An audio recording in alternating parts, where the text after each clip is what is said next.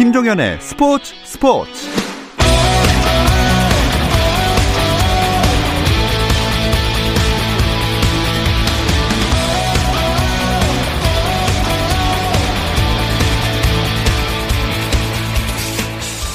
스포츠가 있는 저녁 어떠신가요? 아나운서 김종현입니다. 오늘 하루 스포츠계를 돌아보는 스포츠 타임라인으로 김종현의 스포츠 출발합니다.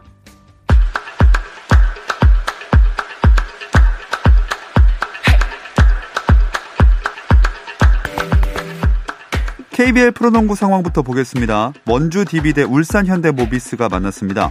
외국인 선수 얀테메이튼과 숀롱의 맞대결로도 큰 관심을 모으는 경기인데요.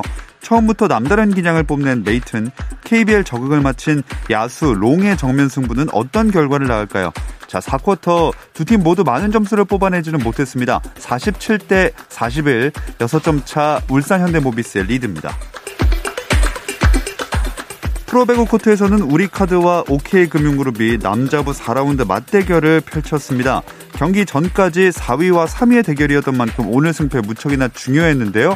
우리카드가 세트스코어 3대0으로 셧아웃 승리를 가져갔습니다. 프로배구 여자부 흥국생명이 새 외국인 선수로 브라질 출신의 공격수 브루나 모라이스를 전격 영입했습니다. 브루나는 192cm의 장신 오른쪽 공격수로 이번 시즌 브라질 1부 리그 소속 플루미넨시에서 활약해왔습니다. 한편 V리그 올스타전이 2년 연속 열리지 않을 예정입니다. 한국배구연맹은 2020-21 시즌 남녀 프로배구 V리그 올스타전을 코로나19 확산 여파로 개최하지 않는다면서 대신 온라인 팬투표로 올스타 선수들을 선발할 예정이라고 밝혔습니다. 올해 프로축구 K리그1으로 승격한 수원FC가 지난 시즌 성남에서 뛴 베테랑 공격수 양동현을 영입했다고 밝혔습니다. 미국 프로농구 NBA에서는 LA 클리퍼스가 골든스테이트 워리어스를 108대 101로 이기고 골든스테이트의 3연승을 저지했습니다. 폴 조지가 21득점 11리바운드 2어시스트, 서지 이바카가 12득점 14리바운드로 더블더블을 작성하며 팀 승리에 기여했습니다.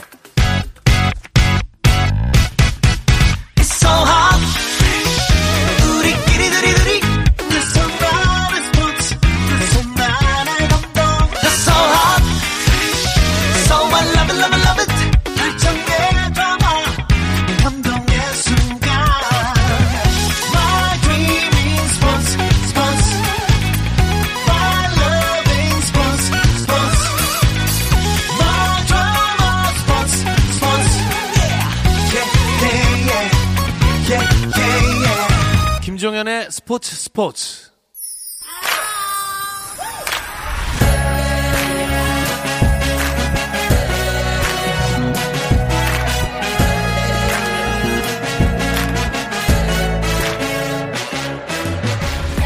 (2021) 년에도 목요일에는 해외 축구 이야기 함께합니다. 라디오의 발롱도르를 꿈꾸는 이건 김정룡의 랄롱도르 시작하겠습니다. 풋볼리스트 김정룡 기자 먼저 인사 나눌게요. 안녕하세요. 안녕하세요, 김정룡입니다. 자, 새해 꽤 벌써 며칠 지났지만 어쨌든 잘 부탁드리겠습니다. 네, 잘 부탁드립니다. 새해 복 많이 받으시고요. 예. 자, 청취자분들도 새해 복 많이 받으시길 바라겠고요. 영국에 있는 이건 기자도 연결해 보겠습니다. 안녕하세요. 네, 안녕하세요. 영국 런던에 있는 이건입니다. 네, 올해도 현장 소식 많이 좀 잘 전해주시길 바라겠습니다. 네, 아무래도 올해 또 코로나19가 하루빨리 잡혀가지고 저도 현장에 좀 더 안전하게 가서 또 많은 소식 전해드렸으면 좋겠고요. 새해 복 많이 받으시고요. 저 같은 경우에는 개인적으로는 새해 초반에 우리 또 김정현 아나운서가 이렇게 노래하는 모습을 보면서 많은 기를 받았습니다. 그 챙겨봤군요. 아, 예. 제가 네, 맞습니다. 불후의 명곡에 나가서 노래를 했는데요. 예. 그랬습니다. 아유, 당황스럽네요. 자, 다시 스포츠 얘기로 돌아와서 영국은 백신 접종하고 있는데도 코로나 상황이 계속 나아지질 않고 있는 것 같아요. 네, 코로나 상황이 계속 확산되는 분위기인데 이미 하루 확진자가 6만 명을 넘어섰습니다. 영국 정부는요, 전국적인 봉쇄에 돌입을 했는데 여기가 그래도 봉쇄라고 하기에는 민망할 정도로 사람들이 많이 이렇게 돌아다니고 있습니다. 마트와 약국만 열어놓은 상태임에도 불구하고 많이 나와 있고요. 특히 이제 야외에서는 마스크를 벗고 활동하는 사람들이 많아가지고 이 코로나19가 좀처럼 잡히지 않고 있습니다. 네. 근데도 축구는 계속되네요. 네, 최근에 뭐 사우샘프턴, 토트넘, 우리가 익히 알고 있고요. 이런 팀들에서 코로나19 확진자가 지속적으로 발생했음에도 불구하고 해당 팀들의 경기가 이제 멈추거나 연기되는 일 없이 계속 진행이 됐습니다. 프리미어리그는 사무국이 제18차 검사 결과를 발표하면서 지난번 검사 기간에는 확진자가 2개 팀에 집중돼 있었기 때문에 해당 팀들의 경기 위주로 연기를 했지만 이번엔 리그 일정을 그대로 진행할 것이다 라면서 아무리 이제 영국 내에서 코로나가 창궐을 하고 있어도 축구는 진행하겠다, 강행하겠다라는 입장을 밝혔습니다. 네, 박싱데이 주간에도 연기된 경기는 있어서도 중단은 끝까지 안 하더라고요. 네, 뭐 우리가 이건 기자 걱정 개인적으로 많이 되는데 네. 영국에 있는 제일 친한 지인이 이건 기자거든요. 아, 네네. 근데 그런 것처럼 일반적인 사람들의 생활이 다 이제 통제가 되고 있고 락다운인 상황에서도 불구하고 프로스포츠를 계속 진행한다는 게 사실 우리 입장에서 우리 눈으로 보면은 굉장히 논란이 있을 만한 상황인데 프리미어리그는 무관중이라도 계속 진행은 해야 한다. 그렇지 않으면 그 금전적인 손실이 너무 심해서 네. 팀들이 파산할 수도 있고 리그가 재정적으로 너무 어려워진다라는 입장을 고수하고 있는 것 같습니다. 자, 이렇게 참 중차대한 상황에서 토트넘 선수들이 방역 수칙을 위반해서 좀 비난을 받고 있습니다. 네, 영국 그 방송인 BBC가 이제 보도를 한 건데, 토트넘의 그 미드필더인 지오반니 로텔소 선수가 이제 자신의 집에서 지난해 그 12월 25일, 그러니까 크리스마스 당일에 이제 팀 동료인 에릭 라멜라, 그리고 또 수비수인 세르기오 레길런, 여기에 웨스트햄의 미드필더인 마누엘 란치니 선수까지, 그리고 그들의 가족까지 함께 다 초대를 해가지고 크리스마스 파티를 가졌다고 보도를 했습니다. 근데 이제 그 크리스마스 파티를 가질 때, 이제 그 사회적 분위기 런던은 이제 다른 가족들을 실내에서는 만날 수 없다라는 지침을 이제 가지고 있었거든요. 근데 그럼에도 불구하고 이 파티가 강행을 했고 그것이 이제 외부로 나가면서 이제 많은 사람들이 비난을 하게 됐고, 무리뉴 감독도 이에 대해서 공개적으로 비난을 했고, 또 구단 내부에서도 벌금, 징계도 내렸습니다. 또 선수들, 해당 선수들은 공개 사과도 하면서 조금은 그 팀 분위기가 어수선한 그런 상황이었습니다. 그 해당 파티 장면을 사진으로 이제 많이 퍼져서 좀 봤는데, 선수들이야 사실 비판받고 이제 돌아오면 그만이지만 노인도 계시고 어린이도 있으시더라고요. 그러니까 정말 좀 조심을 해야 되지 않나 싶습니다. 네, 자꾸만 이렇게 선수들이 방역 수칙을 어기는 모습이 나온다는 게 참 경각심이 필요할 것 같아 보이고요. 뭐 이래저래 박싱데이 주간 분위기는 많이 안 났던 것 같아요. 네, 뭐 예전 같으면 이 박싱데이 주간에 계속 뭐 순위 경쟁을 하면서 엄청나게 뜨거워지면서 또 팬들도 즐기고 그래야 되는데, 지금은 뭐 순위 경쟁은 하긴 하지만 지금은 경기를 할 수 있느냐 없느냐가 가장 중요한 이슈로 떠올랐고, 몇몇 경기들이 계속 취소가 되는 상황이고, 프리미어리그에서 계속 경기들이 이제 코로나19가 확산이 되면서 선수들도 불안하고 관계자들도 불안하고 약간 뭐 그런 모습도 보이고 있습니다. 또 빡빡한 일정으로 인해서 전체적인 선수들도 막 잔부상이 많기 때문에 살얼음판을 걷는 그런 분위기가 리그 전체에 계속 확산되고 있습니다. 네. 그래도 이걸 안 해볼 수는 없겠죠. 박싱데이 주간을 짧게 결산을 한번 해볼까요? 네, 프리미어리그 연말 연초의 주인공은 아무래도 맨체스터 유나이티드라고 봐야겠죠. 이 팀이 선두권으로 뛰어올랐다는 게 가장 큰 변화였습니다. 사실 11월만 해도 맨유가 경기력 부진, 챔피언스리그, 조별리그 탈락, 프리미어리그 순위 중위권 여러모로 비판을 받았는데 예. 사실 다른 팀들보다 경기를 덜 치러서 중위권에 있었던 거거든요. 그래서 맨유가 12월 17일부터 지금까지 5경기에서 4승 1무를 거두면서 1위 리버풀과 승점 동률까지 추격해서 사실상 뭐 공동 1위나 다름없는 단독 2위까지 올라왔습니다. 맨시티도 또 치고 올라왔고요. 그런 사이 다른 상위권 팀들이 지지부진해서 현재 1위 리버풀, 2위 맨유, 3위 레스터 시티, 4위 토트넘, 5위 맨체스터 시티, 그 뒤로 사우샘프턴, 에버턴, 에스턴 빌라까지 한 8위까지가 거의 상위권이라고 볼 수 있는 두터운 상위권이 형성돼 있습니다. 네. 점이 몇 점 차이가 나지 않는 상황이고요. 손흥민 선수는 이번 박싱데이 어떻게 평가할 수 있을까요? 손흥민 선수 일단은 이번 박싱데이를 통해서 다시 그 경기력이 나빴다는 건 아니지만 경기력을 상당히 끌어올렸다라고 볼 수가 있는데 크리스탈 팰리스전 그리고 리버풀전 그리고 이제 그 레스터 시티 전에서 조금 뭐 팀도 그렇고 손흥민 선수도 그렇고 조금 아쉬운 모습을 보여줬습니다. 하지만 이제 그 스토크시티와의 리그컵 8강전, 그 12월 23일이었죠. 그때 토트넘이 승리를 했고, 물론 손흥민 선수는 5심으로 골을 이제 취소가 당하긴 했지만 그때부터 경기력을 회복하는 모습을 보여줬고요. 27일 울버햄튼 경기는 1대1 무승부를 기록을 했고 1월 2일에 이제 리즈 유나이티드의 홈 경기에서 추가골을 넣으면서 토트넘에서의 100골도 완성을 했고, 그리고 1월 5일에 브랜트포드와의 리그컵 4강 경기에서도 골을 넣으면서 유럽 무대 통산 150골을 기록을 하면서 다시 월드클래스 손흥민이 돌아왔다. 라고 보시면 될 것 같습니다. 네.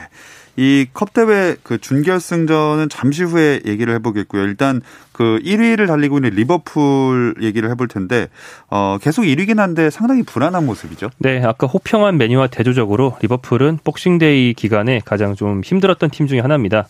줄부상이 시즌 초부터 계속 이어졌죠. 최근까지도 부상자가 계속 나왔기 때문에 그 여파를 이기지 못하고 힘이 점점 빠지다가 최근 3경기에서 2무 1패에 그치면서 메뉴의 추격을 허용하고 말았습니다. 특히 중앙 수비 중에서 주전급 선수가 다 빠져 있고요.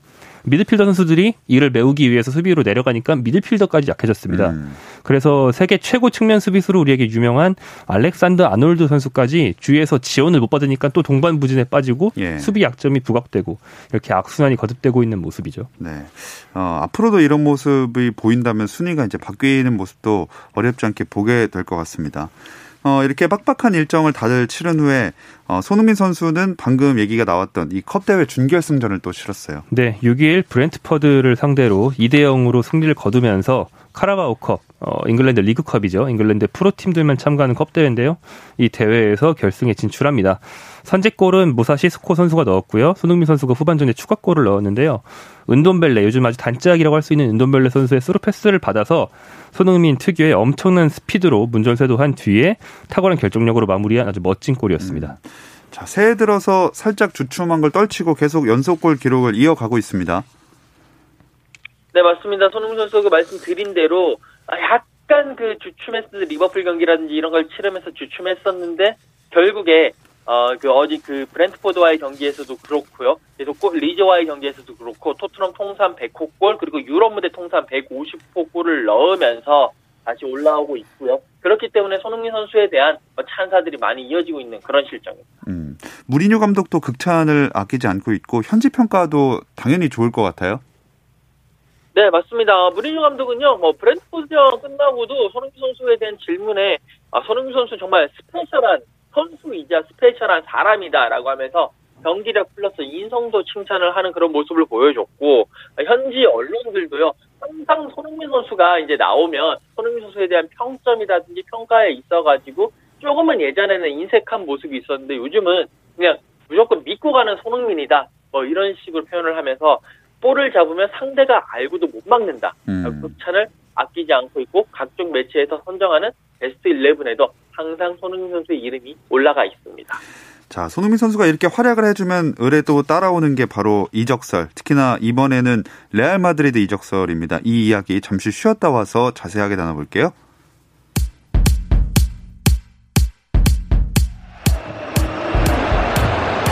Options, Messi gets it back. Messi! 현장의 소리, 레전드들의 이야기, 스포츠에서 모두 다 만나보세요. 김종현의 스포츠. 해외 축구 이야기를 나누는 라디오의 발롱도르, 이건 김정룡의 랄롱도르 듣고 계시고요. 풋볼리스트 김정룡 기자, 영국의 이건 축구 전문 기자와 함께하고 있습니다. 자, 이 손흥민 선수의 레알행 어떻게 해서 나온 얘기인가요? 네, 소위 이적 시장에 어떤 정통하다고 알려진 한 터키 기자가 먼저 얘기를 시작했는데요. 요즘에 특히 외국의 스포츠 기자들은 자기가 아는 소식을 기사로 쓰기보다 소셜미디어에 먼저 올리는 경우가 많죠. 예. 여기서 레알 마드리드가 손흥민 영입에 관심이 있다. 특히 지네딘 지단 감독이 손흥민을 좋아해서 꾸준히 관찰한다. 이런 말을 했습니다. 이후 스페인 매체에서 후속 보도들이 이어졌는데 현재까지 아주 신빙성 있는 매체가 단독 보도를 하거나 이렇게 깊이 탐사를 해서 취재를 했다는 말은 없어서 아직은 좀 유보적으로 소문일 뿐일 수도 있다는 가능성을 갖고 생각은 해야 될 것 같아요. 하지만 현지 보도가 계속 이어지면서 점점 다양한 매체에서 나오고 있다는 건 사실입니다. 네. 영국 현지에서는 이 이야기가 어느 정도로 신빙성 있게 전해지고 있나요? 원래 지금 이제 이적 시장, 겨울 이적 시장이 열렸기 때문에 이 시기에는 각종 이적설이 횡행하고 있습니다. 손흥민 선수의 레알 마드리드 이적설도 그런 것 중에 하나다라고 지금 영국 현지에서는 보고 있고요. 그만큼 영국 현지에서는 손흥민 선수의 비중이 높아졌고 손흥민 선수에 대한 관심이 커졌기 때문에 그런 선수에 대한 조그마한 기사 하나라도 발굴을 해야 되고 기사를 써야 된다라는 그런 분위기가 크다. 그래서 그냥 이적설이 나온 것이지 지금 현재 상황에서는 손흥민 선수가 레알 마드리드로 간다라는 거에 대해서는 그냥 하나의 썰이다, 하나의 그냥 루머다로 지금 이렇게 약간 평가절하하는 그런 분위기입니다. 근데 이런 소식들이 조금 더 탄력을 받는 게 손흥민, 케인 두 선수 재계약 협상이 중단됐다는 얘기가 나오지 않았습니까? 네, 맞습니다. 사실 이제 그 올 시즌 손흥민 선수랑 케인 선수 모두 정말 골 폭풍, 또 특히나 두 선수가 합작해서 만드는 골이 많으면서 프리미어리그 내에서 최강 듀오다. 라는 평가를 받고 있습니다. 그 때문에 이제 토트넘도 두 선수를 좀 더 잡기 위해서라도 연봉을 한 25%, 30% 올려가지고 이 계약 기간 늘리는 재계약을 하려고 지금 협상을 하고 있었는데요.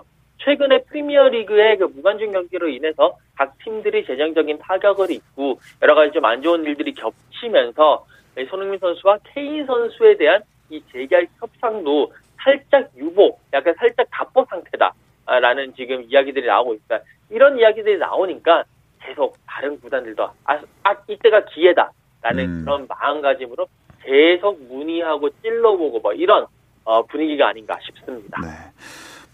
어차피 아직까지는 신빙성은 크게 없다고 말씀을 해주셨지만 만약에 손흥민 선수의 레알 행이 현실이 되면 잘 맞을까요? 만약이죠. 네, 만약 간다면 네.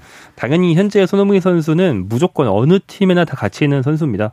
손흥민 선수의 장점이 그 탁월한 결정력과 스피드와 전술 소화 능력이라고 할 수 있는데 어느 팀에나 다 필요한 능력이고 특히 이제 윙어를 쓰기만 한다면 손흥민 선수를 넣을 자리는 다 있다고 볼 수 있는데 레알 마드리드는 카림 벤제마라는 그 걸출한 공격수를 바칠 윙어가 지금 되게 약해져 있거든요. 네. 에든 아자르 선수가 부진을 넘어서 아예 기량이 꺾인 게 아니냐라는 의혹을 받고 있고 브라질 출신 유망주 윙어인 비니시우스, 호드리구 두 선수는 다 부진한 데다가 지금 방출 대상이라는 설까지 나오고 있어서 아예 윙어가 부족합니다. 손흥민 선수가 간다면 무조건 이제 주전 자리를 놓고 굉장히 진지한 경쟁을 할 수 있는 상황이죠.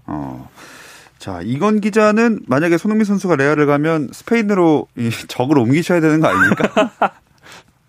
네, 스페인으로 이제 또 갈 준비를 해야 되겠죠. 지금 틈틈이 스페인 내, 마드리드 내 숙소라든지 여러 가지 것들을 특히 그 스페인어를 틈틈이 공부하고 있습니다. 올라 이런 식으로 공부하고 있습니다. 공부하신 게 올라군요. 아직 간 게 아니니까요. 네. 이건 기자는 그 선택권이 있다면 만약에 남으실 거예요? 가실 것 같아요? 이게 상당히 어려운 문제인데, 제가 만약에 이제 손흥민 선수 입장이다, 라고 한다면, 지금 손흥민 선수가 92년생, 이제 우리 나이로 30이 되고 있는데, 레알 마드리드로 옮긴다는 거, 스페인으로 옮긴다는 것 자체가 상당히 큰 도전입니다. 지금 30대 선수에 들어서서 그런 또 리그 자체를 옮긴다라는 거 좀 고민을 해봐야 되는 상황이고요. 일단은, 토트넘에서 일단 우승 하나 해놓고, 그 다음에 조금 더 고민을 하면서 이적을 이제 추진을 하는 것이 좋지 않겠느냐. 약간은 바로 덥석 가는 것보다는 조금 고민하는 게 좋지 않겠느냐라는 생각입니다. 이건 기자의 개인적 이동의 편리함 때문 아닙니까? 아니 그런 것까지는 아니겠지만요. 그래도 손흥민 선수 좀 그래야 될 것 같습니다. 알겠습니다. 김정룡 기자는 어떻게 하시겠어요? 저는 무조건 간다 쪽인데요. 사실 저도 그렇습니다. 이게 사실 레알 마드리드는 같은 유럽 빅리그 빅팀들 중에서도 아예 무조건 1강인 팀이거든요. 그러니까 예를 들어서 예전 선수들 생각해 보시면 맨체스터 유나이티드의 간판 스타였던 베컴, 호날두, 레알 마드리드가 부른 바로 갔습니다. AC 밀란의 카카, 유벤투스의 지단, 부르면 바로 가거든요. 세계 어느 선수든 레알 마드리드가 부르면 자기가 이미 바이에른 뮌헨이나 밀란이나 메뉴에 있더라도 어이구 레알님이 저를 이러면서 바로 가게 되어 있습니다. 네. 자, 그래서 김정윤 기자라면 바로 이적을 한다. 저는 런던에 살지도 않으니까요. 편하게 말할 수 있죠. 그렇군요. 이게 맘만 먹으면 바로 갈 수 있습니다. 말로는. 겨울 이적 시장 손흥민 선수 말고도 여러 가지 이야기가 나올 것 같은데 어떤 이슈들이 있나요? 네, 일단 아직 신빙성이 높지는 않지만 메시 선수의 방출설, 그러니까 바르셀로나가 매각한다는 설이 드디어 나오고 있고요. 사실 메시 선수 한 명의 연봉이 전 세계 스포츠 선수 중에서도 거의 뭐 탑을 다투고 특히 축구 선수 중에서는 절대 1위거든요. 네. 바르셀로나가 사실 이 선수를 내보내지 않으면 큰 적자고 어떻게 보면 파산까지도 이룰 수 있다는 분석도 나올 정도입니다. 근데 어차피 반년 뒤에 떠날 게 예정되어 있는 상황까지 관계가 안 좋아졌기 때문에 차라리 반년 일찍 내보내면서 이적료를 좀 벌고 반년치 연봉이라도 아끼는 게 좋지 않겠냐 이런 분석들이 나오고 있는데 거꾸로 말하면 뭐 다른 팀들 입장에서는 반년만 있으면 공짜인데 네. 살 리가 없겠죠. 그래서 서른 서릴 뿐인 상황이 가깝고요. 이제 최근에 이적이 더 유력한 선수들이라면 토트넘의 델리 알리, 네. 그리고 인테르 밀란의 에릭센, 손흥민의 전현 동료들이 이적을 준비하고 있다는 소문이 있고 아스널에서 애물단지로 전락해버린 그 스타 선수 메스트 외질은 터키 구단으로 이적하는 게 이미 확정적이라고 알려져 있습니다. 자, 이렇게 이적 시장 얘기를 잠깐 해봤습니다. 손흥민 선수 얘기로 다시 살짝 돌아오자면 이번에 우승 트로피를 들어올릴 수 있는 절호의 기회를 맞았어요. 네, 아까 말씀드린 것처럼 리그컵, 카라바오컵에서 결승에 올랐죠. 결승 상대는 맨체스터 시티입니다. 또 다른 준결승전에서 맨체스터 시티가 맨체스터 유나이티드를 2-0으로 이겼습니다. 이 결승전이 원래 2월에 열리거든요. 예. 그런데 이번에는 결승전을 4월로 미뤘습니다. 그때까지 코로나19가 좀 잠잠해져서 결승전만큼은 팬들이 입장할 수 있지 않을까라는 기대를 가지면서 결승전을 연기했습니다.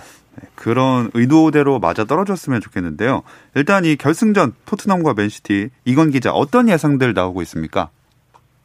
네, 일단 기본적으로 양 팀이 팽팽한 경기를 펼칠 것이다라는 그런 예상들이 전제에 깔려 있고요. 그리고 이제 이 토트넘의 조세 무리뉴 감독 같은 경우에는 리그컵 우승의 달인입니다. 이때까지 첼시, 맨유를 이끌고 리그컵에서 우승을 했어요. 첼시에서 3회 우승, 맨유에서 1회 우승을 했는데 토트넘도 이제 데리고 와서 우승을 시킬 수 있겠느냐 이것이 이제 하나의 관건이고 여기에 맞서는 맨시티는 지금 3시즌 연속 리그컵 우승을 하고 4연패에 도전하는 팀입니다. 그렇기 때문에 기본적인 그런 백그라운드는 상당히 팽팽할 것이고 다만 이제 토트넘이 맨시티를 상대로 큰 대회라든지 주요 지점에서는 꼭 맨시티를 잡아왔거든요.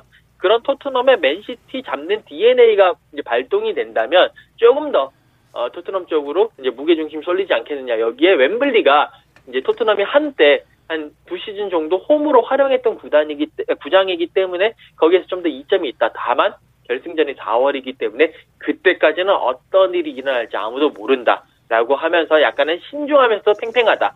이런 반응을 보이고 있습니다. 네, 이게 결승이 좀 미뤄진 게 많은 변수가 될 것 같고요. FA컵도 있지 않습니까?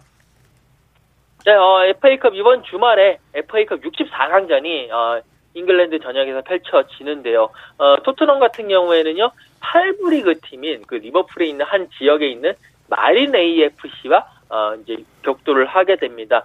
토트넘 입장에서는요. 이 경기가 좀 쉬어가는 경기가 될 수 있을 것 같고요. 아무리 8부 리그 팀이라고 하더라도 이제 워낙 이 실력 차이가 크기 때문에 손쉽게 승리하지 않겠느냐라는 생각이 이제 그런 예상이 있고요. 손흥민 선수는 굳이 이 경기까지 데리고 갈 필요가 있겠느냐라는 그런 시선들이 많이 하고 있습니다. 지금 뭐 어쨌든 이 경기 상당히 관심의 초점이 되고 마린 AFC 입장에서는 지더라도 좋고 이기면 완전히 좋은 뭐 그런 경기가 될 것 같습니다. 네. 자, 이제 다른 우리나라 유로파 선수들 근황도 한번 짚어볼까요? 네, 이강인 선수는 화요일 새벽에 열렸던 발렌시아의 경기에서 오랜만에 교체 출전했습니다. 그것도 동료 공격수의 부상으로 전반 25분경에 좀 일찍 나왔어요. 네. 그런데 팀이 너무 망가져 있어서인지 뭐 별다른 활약은 못했습니다. 발렌시아는 8경기 연속 무승으로 지금 강등권 바로 위인 17위, 거의 강등 위기에 처해 있고요. 황희찬 선수는 RB 라이프치히 소속이죠. 코로나19에서 회복해서 벤치 멤버로 돌아왔습니다. 다음 경기부터는 교체 출장이 가능할 것 같고요. 권창훈 선수, 독일의 프라이브르크 소속인데 지난 주말 기습적인 뜻밖의 선발 출장을 했어요. 사실 팀 내에 더 어린 한국인 정우영한테도 밀려있다는 분석이 지배적이었는데 예. 선발로 나왔습니다. 66분 동안 활약을 했고요. 골이나 도움은 없었지만 과감한 드리블 돌파와 수비 가담 등으로 상당히 괜찮은 플레이하면서 팀 승리에 기여했습니다. 자, 이 선수들이 참 손흥민 선수의 기운을 좀 받아서 많이 뛰어줬으면 좋겠거든요. 이건 기자 어떻게 보시나요? 네, 맞습니다. 손흥민 선수가 지금 계속 연속골을 넣으면서 월드클래스로 올라갔는데 이 기운에 조금이라도 받으면 이제 다른 선수들이 조금 더 한 계단 더 성장을 올라설 수 있을 것 같은데 일단 황희찬 선수는 말씀하신 대로 이제 훈련에 복귀해서 다시 출전 노리고 있는데 조금 더 열심히 해가지고 출전을 좀 기회를 많이 부여받았으면 좋겠고 이강인 선수는 뭐 일단은 인정 문제. 1월 달에 차라리 그 팀에서 그렇게 푸대접을 받고 뭐 그럴 것 같으면 이적을 하는 것도 방법이 아니겠느냐라는 생각이 들고요. 황희찬 선수가 스트라이커 포지션으로 돌아온 이후에 이제 2호 골까지 넣으면서 좋은 모습 보이고 있는데 조금 더 손흥민 선수의 길을 받아서 올라갔으면 좋겠습니다. 그 외에 뭐 백승호 선수라든지 이재성 선수라든지 이 선수들, 특히 백승호, 이재성 선수는 2부 리그에서 잘해주고 있는데 그 잘해주는 것을 인정을 받아서 조금 더 높은 무대로 올라가서 활약을 했으면 좋겠습니다. 네. 그러기 위해서는 이제 주말에 펼쳐질 바로 눈앞의 일정부터 잘 소화를 해야 될 텐데 그 일정 한번 정리해 보겠습니다. 네, 당장 내일 새벽 3시, 그 주말이 아니고 내일 새벽 3시에 발렌시아가 스페인 국왕컵 경기를 갖습니다. 상대는 예클라노라는 3부 리그 팀인데요. 이강인 선수가 나올 수 있다면 상대가 약체니까 좀 공격 포인트 기대해 볼 수 있을 것 같고요. 토요일 밤 11시 30분에 권창훈, 정우영의 소속팀인 프라이부르크가 켈른과 경기하고요. 일요일 새벽 2시 30분에는 황희찬이 뛰는 라이프치히가 도르트문트와 빅매치를 갔는데 도르트문트에는 황희찬의 전 동료인 홀란 공격수가 있죠. 그래서 아마 맞대결을 할 수 있고 황희찬 선수가 못 뛰어도 경기 후에 한번 끌어안긴 하지 않을까 생각이 되고요. 또 일요일 새벽 5시에는 윤일록 선수 소속팀인 몽펠리에 황의조의 소속팀인 보르도, 이 두 프랑스 팀이 동시에 경기를 갔습니다. 또 그 유럽 축구 팬들의 관심을 모으는 매치업도 이건 기자가 한번 짚어주시죠.